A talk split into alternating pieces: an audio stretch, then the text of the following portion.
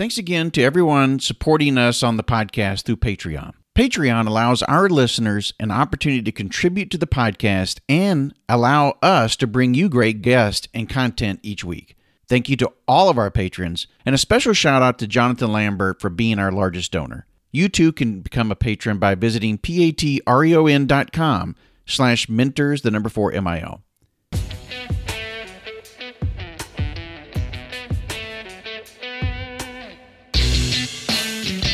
This podcast is sponsored by UnCanna, trusted natural solutions.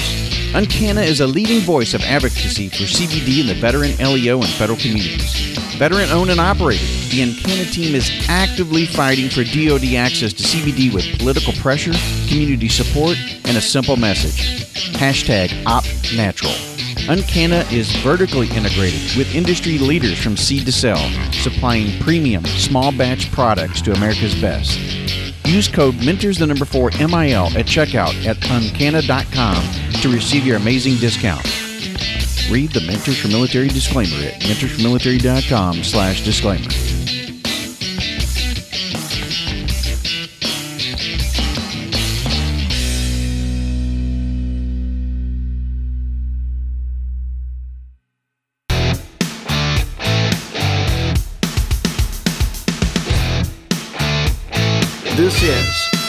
For Military podcast. All right, so let me do a little bit of introduction. Of course, you know me. And uh, on with this is going to be Paul Martinez, former third bat ranger, former sniper. And then the other guy sitting there is Matt Schollard. And Matt is former PJ. He's on Instagram as special operator. You've probably seen some of the posts that I've shared of him these guys obviously have served a lot with you, David, within the special operations community and the 160th and the whole bit. So I thought it'd be really cool to have Matt and Paul join us on this show along with you. First off, let me say congratulations on your book. It's Thank like, you. It's like kicking ass out there. Yeah, it's doing uh, a lot better than I anticipated, to be honest with you. Yeah, so the so the Kindle version, I release November 29th, just so I could try and build up some reviews before launching the physical paper and hardbacks. Yeah. Because as far as algorithms and stuff go, they don't really count the Kindle version. So I figured if I build some of those reviews up, and then when I launched the paperback and hardbacks, then it would have more of a impact on uh, launch day. Nice. Wow. Who taught you all those tricks? Uh, YouTube. Gotta love Google and YouTube. They're always your yeah. friend when you're looking for things. That's really great, man. I'm I'm glad to see that it's doing so well. It seems to be hitting in the number one. That's that's really awesome. Yeah, I'm uh, like I said, I'm taken aback by uh, how well it's being received. Yeah. Well, you know, we did that original podcast. Uh, well, when you were still waiting for the approval, and you kind of gave a little bit of a rundown of the background that you had in becoming a 160th. And I encourage anybody that's looking to try to learn more about, you know, David's journey is to go back and listen to Making a Nightstalker, which is the title of his book. We also titled that podcast episode of the same. And uh, to try to give it a little bit more traction and for people to be able to to see um, how both kind of marry up, but it, he shares a lot of his story that's in there. And that I was just telling Paul and Matt though that recently here back in I think it was September or October the anniversary of Ashley White's death. I had no clue that you were the chopper from 160th that came back in to do the exfil. Uh, yeah, so I was actually Chalk One. Chalk Two went back in to do the exfil, and I recount that night in uh, one of the last chapters in the book. So, from my perspective, from the back of the aircraft, what I saw after we infilled, I mean, it was not 10 seconds we were off the ground that we see this huge explosion down there on the ground end up being uh, Ashley White, uh, Kristoffer Domeij, and PFC Ben Horns, who I uh, memorialize in that chapter as well. Of course, you know, Kat Kalin is one of the co hosts on the podcast. She's currently working on her master's degree in psychology, and she was there at that time frame. Of course, she wasn't on that actual mission but Ashley was sent out that evening, and she was one of those that uh, learned of it. And she went through CST with her and was very good friends with her as well.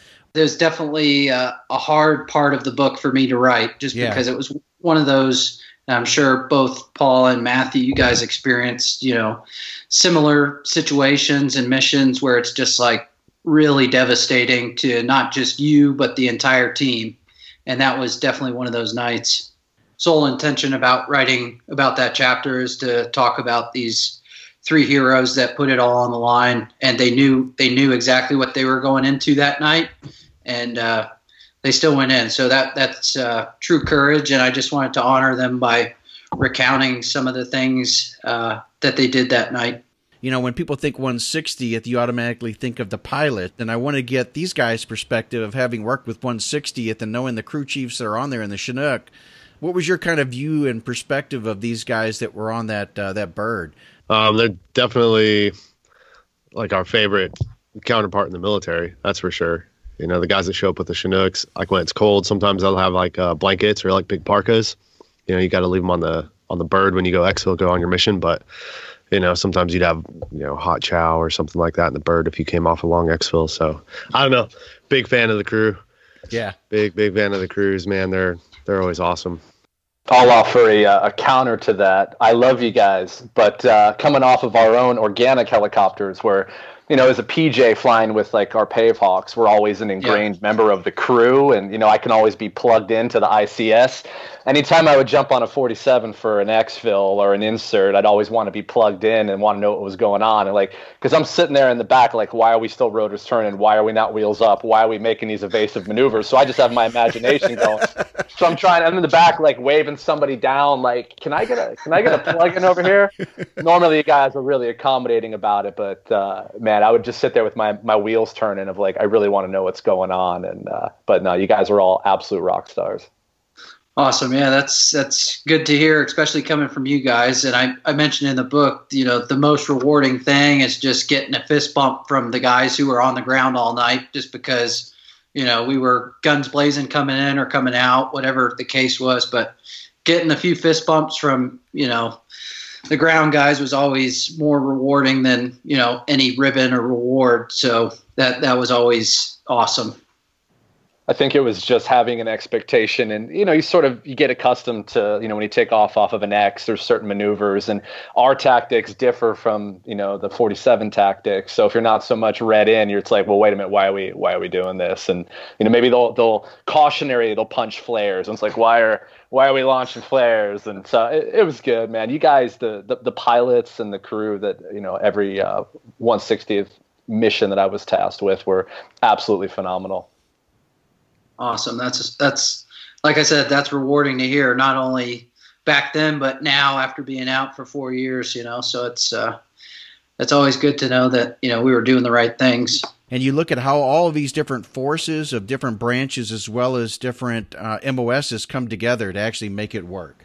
Yeah, absolutely. And there were there were a couple times, you know, we would uh, have two or three PJs on board with you know second, first, or third Ranger Battalion. So it's it's pretty cool to watch, you know, these top guys all work together to accomplish you know one one set mission that we're all you know all of a sudden we become one team and it's not I'm I'm this guy and I'm part of this group. It's all you know. We all amalgamate into one force that's just pure badassery. Isn't it interesting though how long that that concept sort of took to sort of gain momentum? You know, it started out in the early days. We had you know TF Brown, TF Blue, and all these little isolated pockets of everything. And then it's like okay, we started to conglomerate into these task forces, and then it's like we have the Siege of CJSOTF, you know, the Combined Joint Special Operations Task Force, and now we have Australians and Kiwis and the Brits, and like everybody is is sort of you know, uh, all symbiotic, and we're all working towards to accomplish the same mission. It's it, it's so cool to have you know witnessed sort of that that evolution throughout the years, and to have you know been a part of it as all of us were.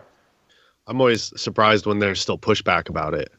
You know, when people, because what it boils down to is, is your pride is getting in the way of resources, and I, I still don't understand it after, you know, a couple generations of trying this out against our, uh, you know, what we might be inclined to do. I don't know. I don't know why we're not embracing it more fully. Seems to be working. When when I look at it and I see the evolution of how this thing all came, because you know you think back of even the days of which you know it, it kind of started with Delta, you know, coming in and um, having a bad incident happen because they didn't have the understanding the people that were supporting them in that very first mission didn't understand the importance of it. And so the birds weren't right they weren't ready uh, the whole types of things into which it started evolving into now you know not just having a aviation unit to support special operations but like you're saying joint forces now using and everybody playing a role and a part of it and that evolution of that but i think it's really cool that each branch does support one another in some role but you're all very different yeah, absolutely. And I think that everybody has a function, you know, everybody has their place in the pie, especially within the soft community. Like we're all you know we have similar missions but we we deliver like different skill sets that we can apply differently. Like i always loved being around 18 deltas the second that there was any type of clinical medicine or any type of veterinary medicine that needed to take place versus you know if we were working with ranger medics that we could do more trauma specific and more mass casualty support. And i mean that's just my take on it as you know as, as a pj and stuff. But it seems like everybody offers just a slightly different skill set that they can sort of take that lateral step and contribute something a little bit more. And then ultimately everybody accomplishes the same mission together. And it's not you know it doesn't turn into a uh, an ego driven thing. And it's ultimately about just working together and being synergistic. That's my experience anyway. Yeah i would have to agree. And uh, i would also chime in that it doesn't just happen while we're deployed and come together as a unit the reason why we're so good at coming together downrange is because we spent so many hours training with one another, you know, whether it's in this state or that state. Uh, so that way, when we go downrange, we're we're balls to the wall and we, we know exactly what needs to be done because we've done so many repetitions stateside. Well, there's a lot of trust that has to go through all this, right? I mean, you know, no matter what, if you're an elite unit, you want to make sure whoever's supporting you or whoever is along with you for the mission, you can trust those individuals that they're going to do what they have to do when you need them to do it, whatever their role may be. I think if you're any unit going to combat, you probably want that to Yeah, be the true. case. Yeah. You know? But I think that there's been a sort of trickle down effect. And what's interesting about it now is you could end up anywhere. It doesn't matter what organization you're in, you know, or what path you chose in the military. You know, you might be out with Rangers or SF. Like the, there is no SOP per se anymore as far as like how they're to uh, constitute these units. And I think that's an incredible advantage to us. So, Well, there was time. there was a period of time you talk about the ego aspect of. There was a period of time in which I think a lot of the branches were struggling with who's going to get one what segment of you know the dollars, and uh, each branch is fighting to say that they need those those dollars more than the other branch. Yeah, I agree. I think it's important to point out too. It's not just like special ops that's doing this. You know, and David can attest. I'm sure Matt can too. But you know, we'd fly half 160th and half conventional sometimes because that's what what they had. You know, or there was some mission parameters that didn't fit 160ths, so we'd use conventional air or we'd use you know conventional ground forces, whatever. So it's sort of the lines are getting blurred more and more every day, and I think personally it's a good thing. It's sort of raising everybody up to a higher bar. Yeah, that's definitely a good way to put it. And then it seems that uh, you know everybody's getting out. They're all growing the operator beards when they get out. I think with the war, as long as it's been going on, you know, I think the the story of the transition and the struggle post combat, you got to be very careful with it. That we've talked about here with post traumatic stress, and that you don't want to, you know, think of it as guys going as what used to be referred to as postal, or you know, you can't trust these individuals to work in their work environment. That they're just gonna snap at one moment, you know, and those types of things. And each of you guys have had your own struggles and difficulties with post traumatic stress in some way, shape, or form, and people deal with that differently.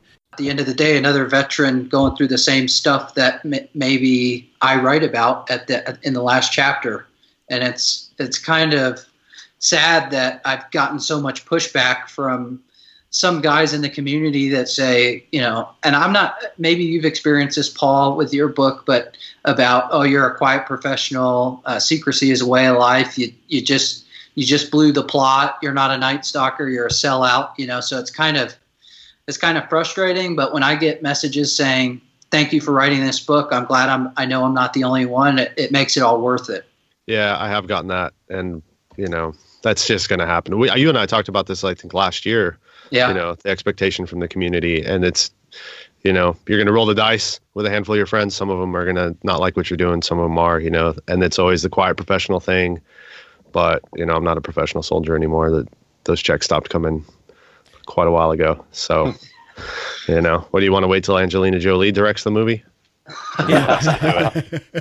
How does that make you feel? You know, it's our resource. Somebody's got to foster it within our own community, and I think that's what that's what I wanted uh, to do with my book and I think that's that's what David wanted to do with his book as well. You know, there are stories. So well, that's Tom too. Tom Satterley's the same way. I, I think that it's not about trying to display it as a broken community or the broken soldier or whatever the case may be. You know, coming back from a uh, a very traumatic situation and everything. But I think also, you know, you have to explain this story so that those who are out there suffering, going through the same of the, some of the same things that are reaching into the bottle uh, or drinking from the bottle or whatever they they may be doing and struggling with with that cold still in their hands can understand that listen you know other people have gone through this and you know we we understand and and unless you come out as one of those individuals stating that that that was a situation for yourself then these people would think they're alone that they're isolated at least that's how i perceive it and i think that's one of the reasons why you know, Tom and Jen Satterley founded an organization like All Secure Foundation. And I know maybe it'd be good too, Matt, for you to talk a little bit about your organization doing some of the same work within the soft community and working with individuals uh, with post traumatic stress. Yeah, man, I'm uh, I'm I'm sort of fed up about that whole, you know, we don't talk about this shit anymore, man. It's affected absolutely every single person that I know has gone to combat. You don't go to an experience like that and walk away, you know, unchanged. Maybe the change is for the better, maybe it's for the worse, but we're you know, most of us grow up in a way where, you know, we're not exposed to death and dying and trauma and killing at the level of saturation that we are exposed to when we go to combat. And when we come back, it's like at least when, you know when I came back in you know the the earlier days, th- those resources didn't exist. There wasn't uh, you know the opportunity to to sit around and hash it out and talk about it. It was it was shunned, right? Like you're you're supposed to be this big badass operator. You know you're not supposed to have these these feelings. And if you did voice them, um, man, people you know you could turn your back on you. And hey, how do I trust you on the on the next mission? It's like so then you just become more and more isolated internally within your communities and uh, and when I got out, man, I was like, you know what? No, that, that's that, that's not okay. And I openly share my stories now, and you know, it's I just like you guys were saying. Every day, I get messages from people who are like, "Hey, thank you for telling that story. Like, I needed to relate. I needed to know that I wasn't alone." Um, and then exactly like like Robert mentioned with you know Jen and Tom starting the All Secure Foundation, just you know one modality and and targeting traumatic stress and families.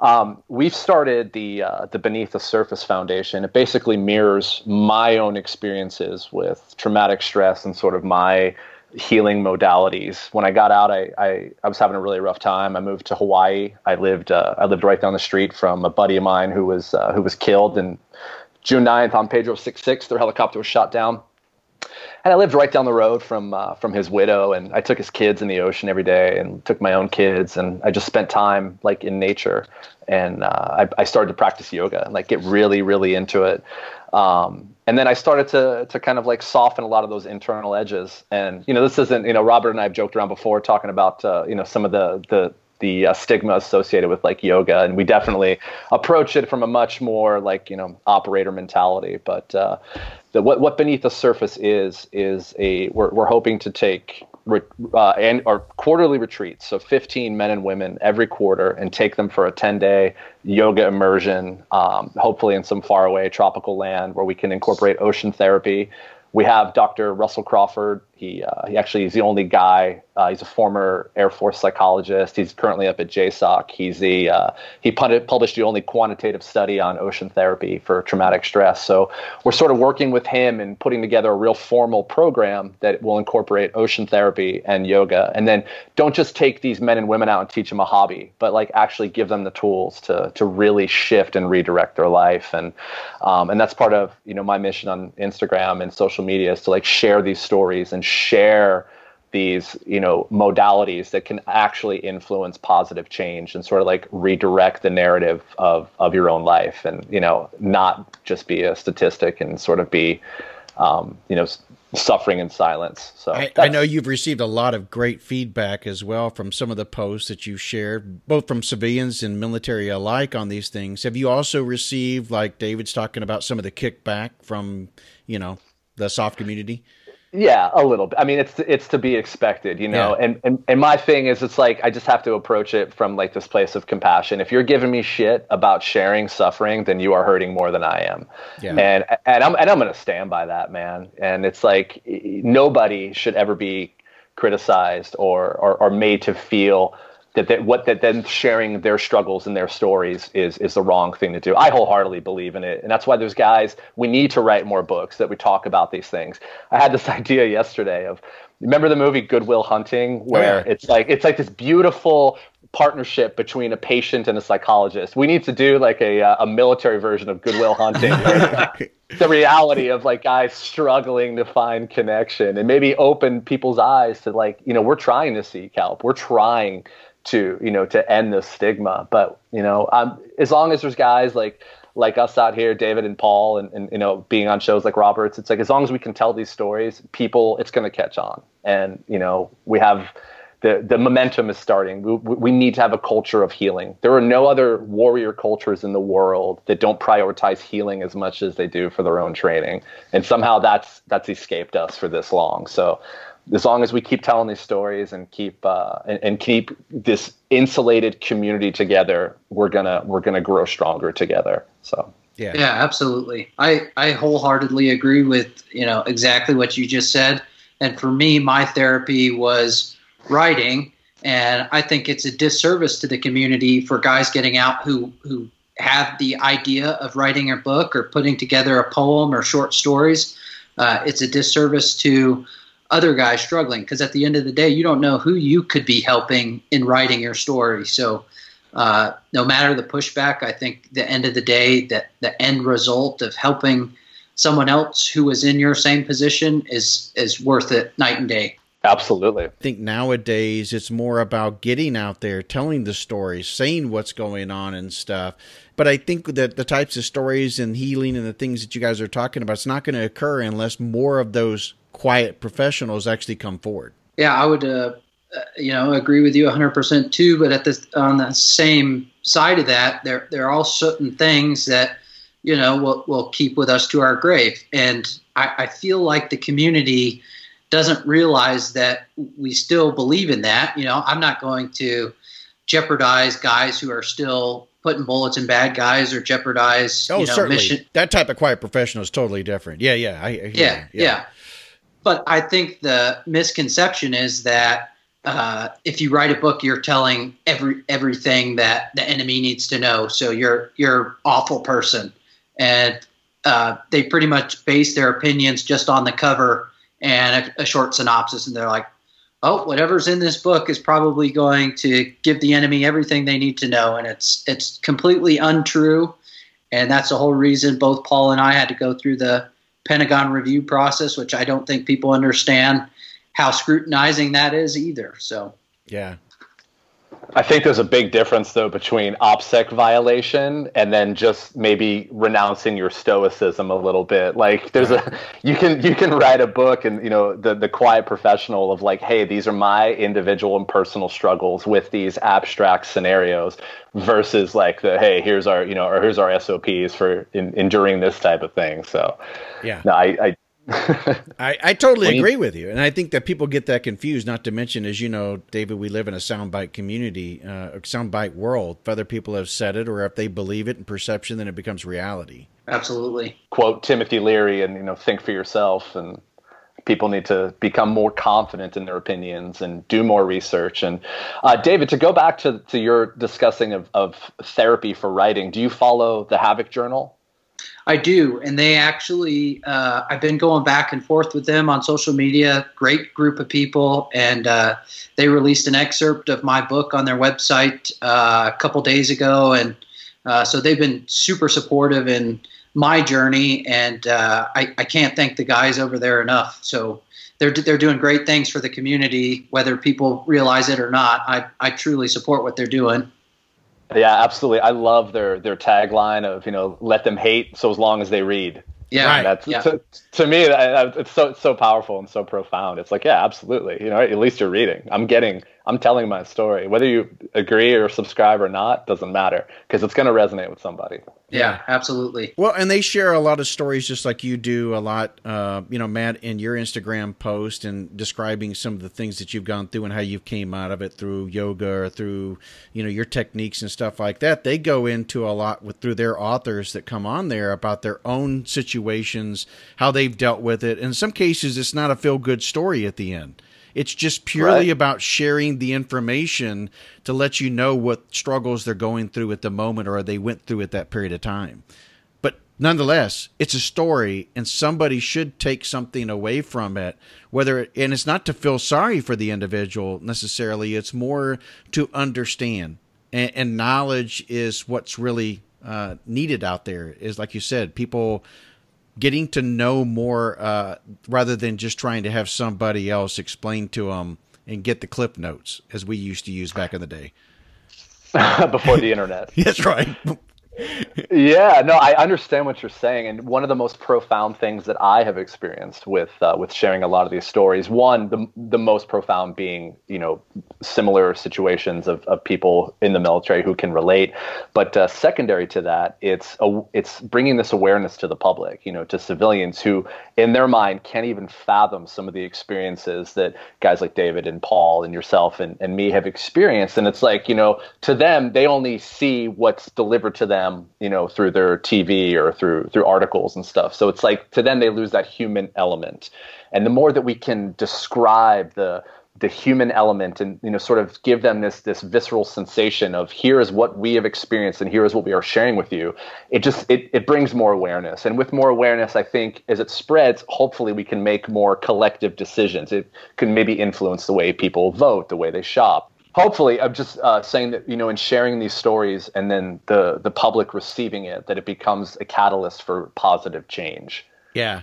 Well, you know, and there's uh, there's a lot of historical documents that are out there from whether it's from the American Revolution, the Civil War, whatever the case may be, of people's personal journeys and blogs that they wrote back in those days that get surfaced from these letters that uh, people read in history about the struggles that they went through in these combat situations, and it's much of the same thing today. Whether it's through podcasts like this, writing a book, whatever the uh, you know the the media might be an outlet of how this comes about.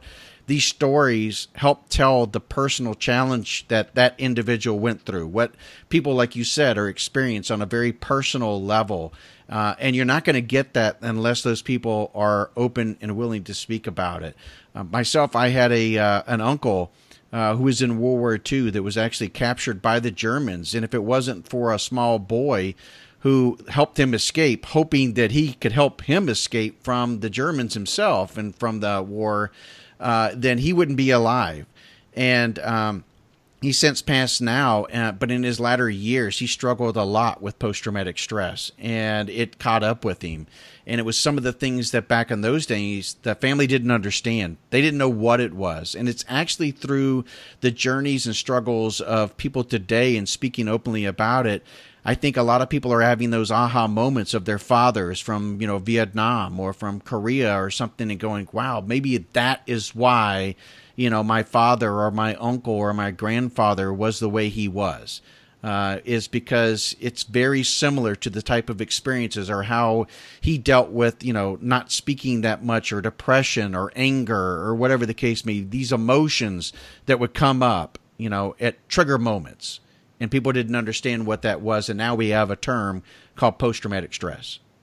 Right, which is still battle fatigue, which is yeah. shell shock, which is, you know, all the things that have been explained throughout eons of combat. It's always, and that's where in our, our predecessors, before modern conflict, were much better about healing the warrior and you know up until our, our recent conflicts you know we we did a really dis- strong disservice to uh, to our veterans returning home. So i think that's a uh, uh, an, uh, a sore on our, our history that i think needs to be rectified now. Our vietnam generation was just absolutely handed the, the shaft. Yeah. and um, you know i'm thankful that we live in an era where we're we're putting some effort and we're gaining some traction and improving in some way but we can do better man. We can do way better yeah, I would agree. I mean, um, you know, during the ACAP process when you're getting out of the Army. I don't know what it's called uh, for you, Matthew, but it's pretty much, you know, two months toward the tail end of your uh, contract. And you pretty much go into these classes, learn about how to write a resume, how to interview, and how to get your next job and how the job you did in the MOS or your MOS transitions into what civilian job. But never once did they mention, hey, here are the, some of the things you might face. You know, there's no more brotherhood. Uh, you're going to recount some of these times you had in war. So be prepared. Here, here are some resources to prepare you for this thing called PTS. And they, they don't do that. They, they don't even touch the topic. You know, guys getting out. It's like, you know, just like right. Matthew said, we have to do a better job of educating these soldiers before they are officially uh, out of the service. But your USA Jobs resume is going to be like spot on. Not really. Not really. I mean, let's be real. What comes out of those transition assistance programs typically looks like something that a, a high school counselor would give you in terms of how to write a resume. They want to keep it one page which nobody looks at one page resumes out here anymore. Uh, they want to truly see the experience that you have, and so they they have you write it where your awards are up top and stuff like that, which makes no sense, you know, because half the people don't even know what those awards are, so they're not even going to have that conversation. They want to see what value you're going to bring. So valid points all across the board here, and that we don't do a very good job of helping. Um, our warriors transition out of the military, including those things that they may find very challenging. And I think it's the reason, prim- primarily the reason why is, is that the people who are helping you with that transition aren't qualified for any of what we just described right here, let alone many of them have never faced combat. They may have been spouses or individuals that served in the military themselves that may have never seen a combat situation. Now, everybody assumes that every that people who are deployed automatically see combat. Well, that's not true.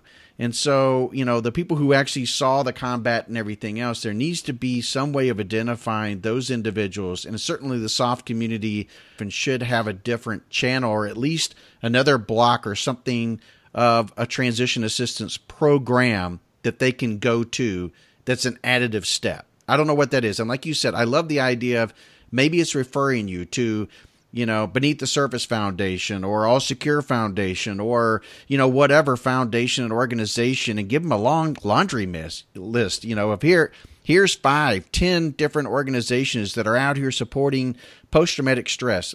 They can go out and even vet them, you know, and see how they're making a change in people's lives uh, and then include that as part of that packet, part of that exercise.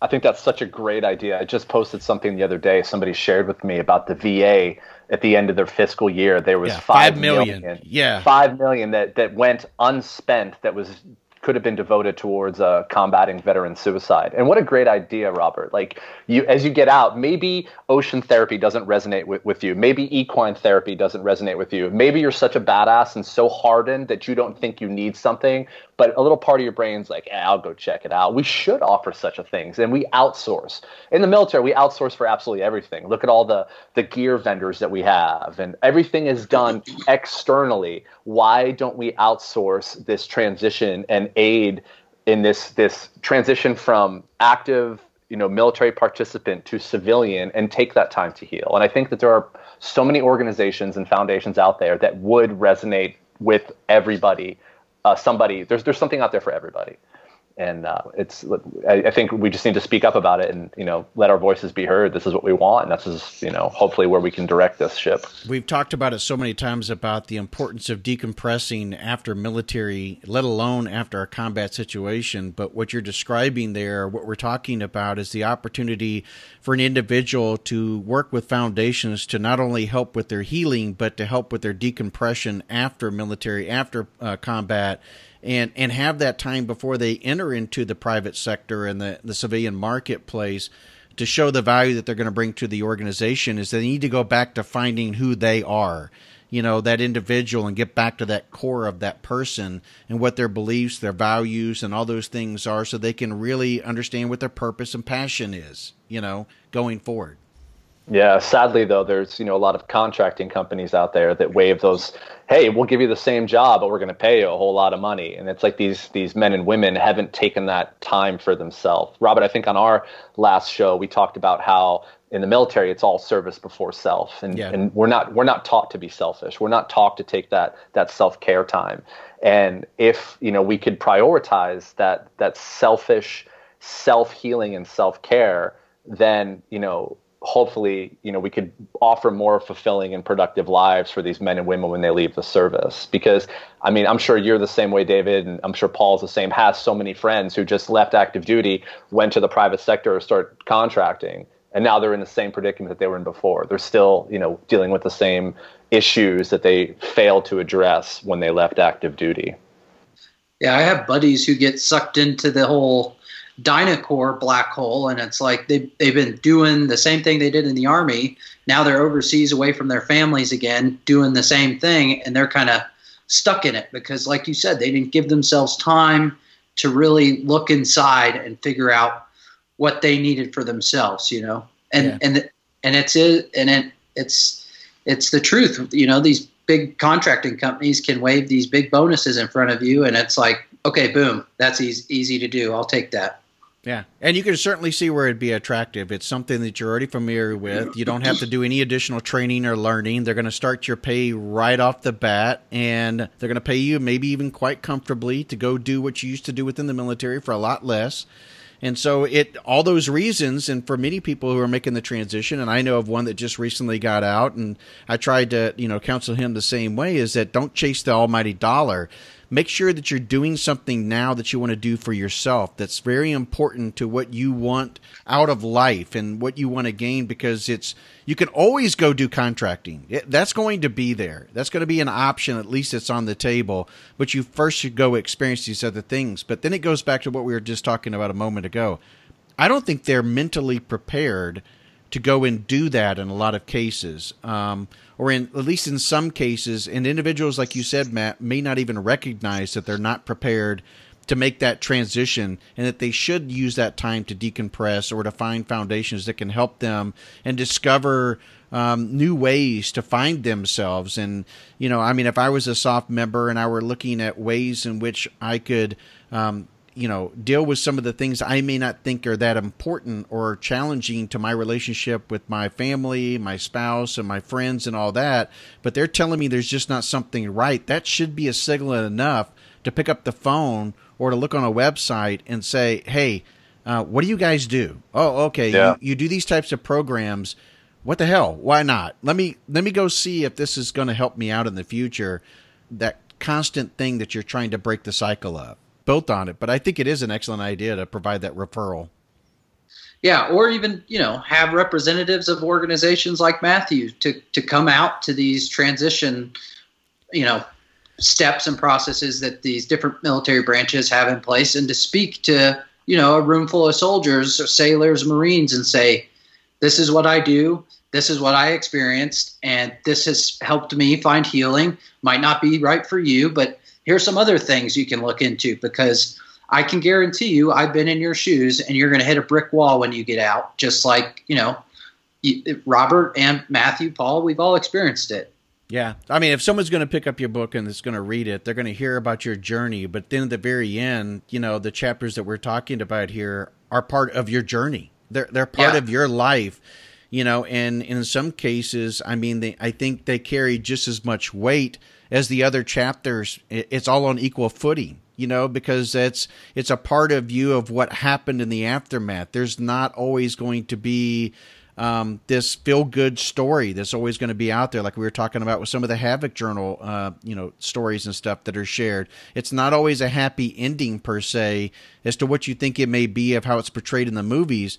Still you found peace you found solace you found another way to um, to let out that anger or to let out that that depression and and to you know gather control back of yourself. It's still there but it's just a matter of now taking control of the situation and through you as a therapeutic way of doing the writing.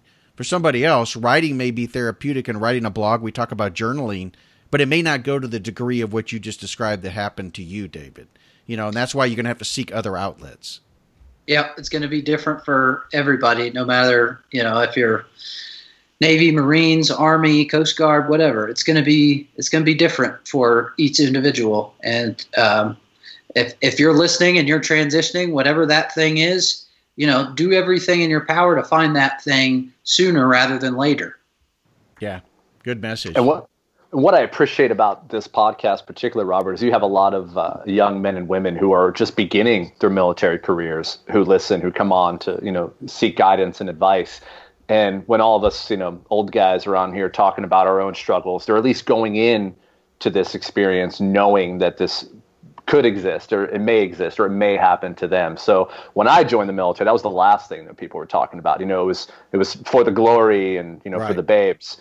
And it's like and yeah. if, if I had known going in, but yeah, yeah, it's like going in. It's like, well, I, I can see that such a thing, or, or, I know that such a thing may happen. So it's like it's always in the back of my mind, and I'm, maybe I stay one step ahead of it. So it's for anybody who's listening, who is you know about to embark on this journey. Definitely, you know, service before self is your ethos, but also don't neglect yourself in the process, and don't neglect your brothers and sisters, especially if they ever come to you for help, and be an advocate for for each other and insulate one another. Don't isolate. Yeah. And we all have some kind of thing that we regret, you know, and so some people, their uh, post traumatic stress may not be um, at the same level or, or maybe different than other people, but it could be some level of regret, survivor's guilt, uh, or, you know, regret of uh, if they'd have done something different, would the outcome have been different and play that out inside their head all the time. And so it forms itself in a different way. And uh, I think guys reach out to you often, Matt, and they may ask the question about, okay, if I'm thinking about being a PJ, what are the things I should focus on? You know, is yoga really going to help me? And you start talking about, well, breathing is a very important aspect of just anything, you know, and, and understanding breath and, and the importance of that. And they pay attention to those things but they think that okay, what you're describing when it comes to post traumatic stress or or dealing with you know survivor's guilt or you know remorse, that's not going to happen. I'll deal with those things when the time comes.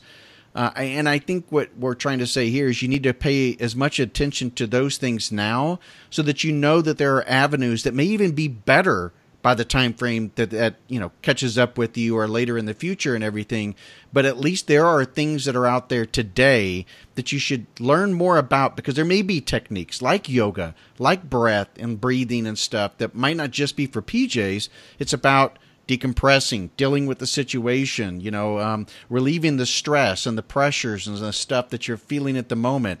No, you're not the same individual as you came back from combat, you know, and your family is struggling with trying to put that together. That you're not the same Matt that they remember before you left, and why, and and um, but you have to process that. You have to deal with those types of things, and you got to do it in your own way and um, understanding that those things could very well happen and knowing that there is help that's out there and how to go about doing it i think is equally as important as what's going to happen to me in basic training. What's the pipeline that i'm going to go through in my military training to become a 160th crew chief? What am i you know hey pay attention to everything.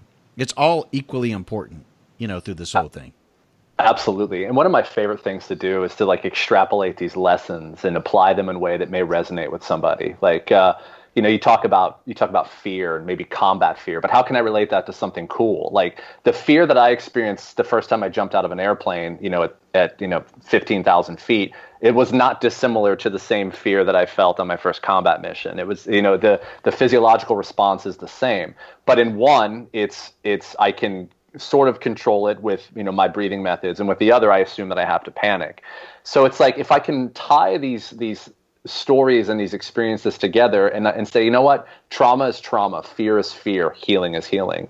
How can i say something or how can i write something to somebody that will resonate with them in maybe a moment of triumph and also in their darkest hour? And so and that's and that's where i you know i I, it keeps me awake at night. You know, I'm trying to I'm trying to reach people in a way that it's you know it empowers them to take accountability for their own for their own healing and for their own you know uh, emotional and physical and spiritual journeys so absolutely i think the biggest challenge is uh, you know if i were to ask any one of us but I, could ask you guys if you could go back in time and talk to your 21, 22 year old self and try to relay this type of information back then, or even 18 as joining the military or stuff, would you really pay attention?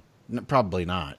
You know, probably not. Absolutely. yeah, and, and that's the struggle because you really, at this time frame, want to be able to to get people prepared. I mean, instead of it being a post military thing, if we could reach in in the very beginning and provide them the tools and the and the the early stages and it's a constant learning throughout their military career so they can deal with it upon the exit uh, like transition and the struggle and don't think of it it's going to be your easiest mission it's going to be probably one of your hardest missions uh, is making that transition. So, you know, don't wait to the 11th hour. Don't wait till you go to the transition assistance program or ACAP or whatever until that time comes. You need to start thinking about it very early on because it's going to arrive. We all make the transition one day.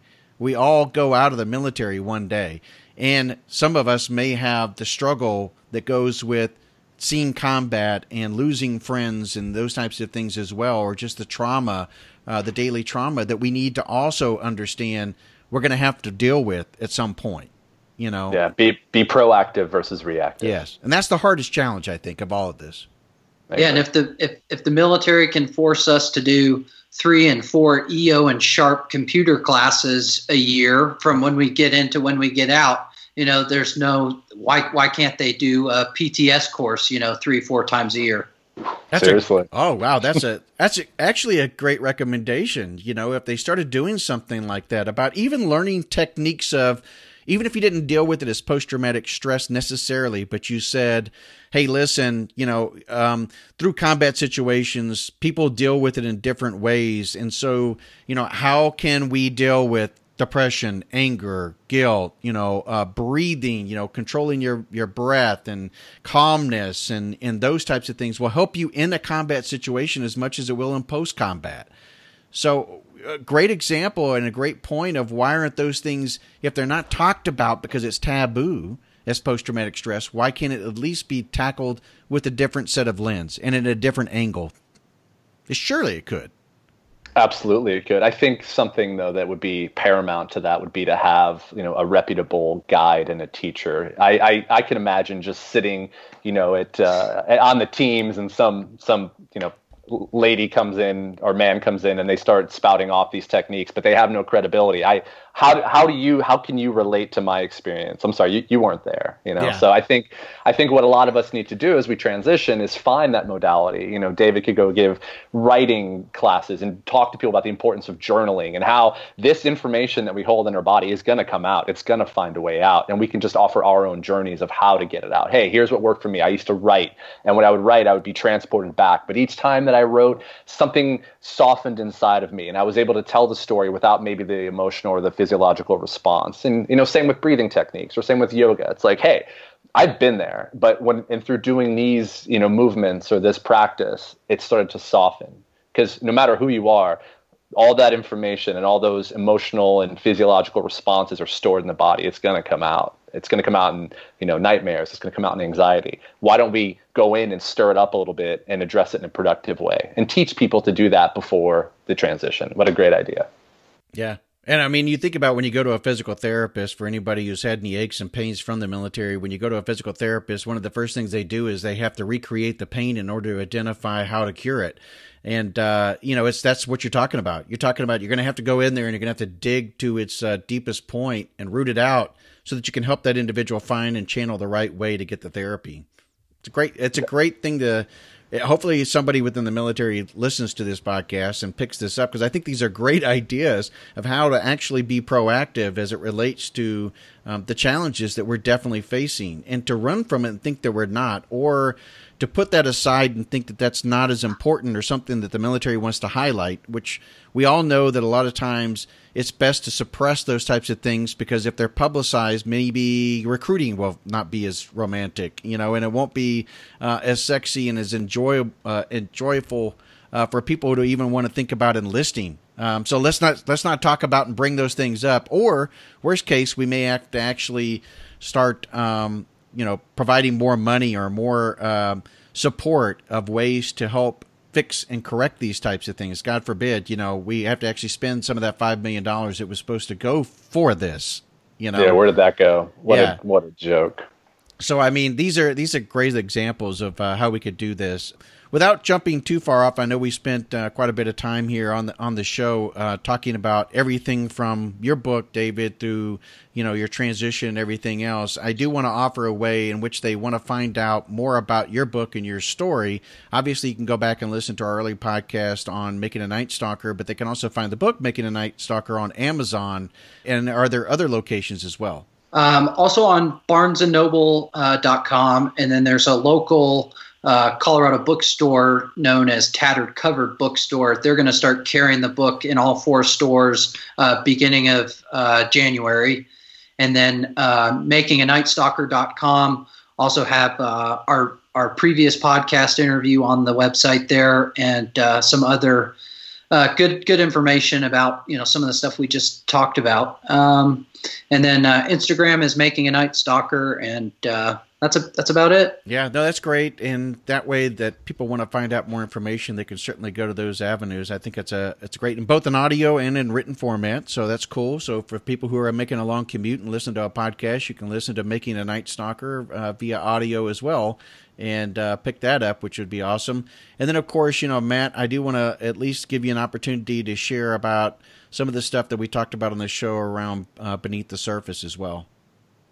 Yeah, I appreciate it. So beneath the surface, uh, right now, we literally just became incorporated two days ago.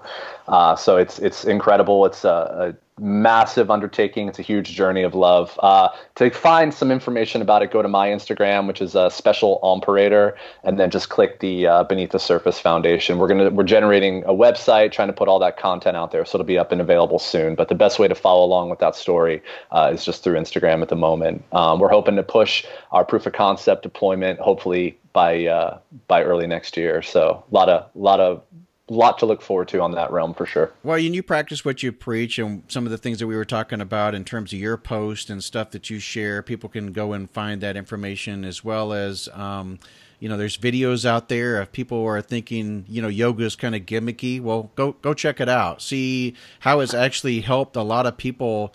Uh, and as I've started my own journey in in looking at yoga and helping as a practice um, for some of the you know pains and aches and everything, I've started realizing that there are a lot more veterans who are dealing with post traumatic stress through this avenue, and so it's really cool.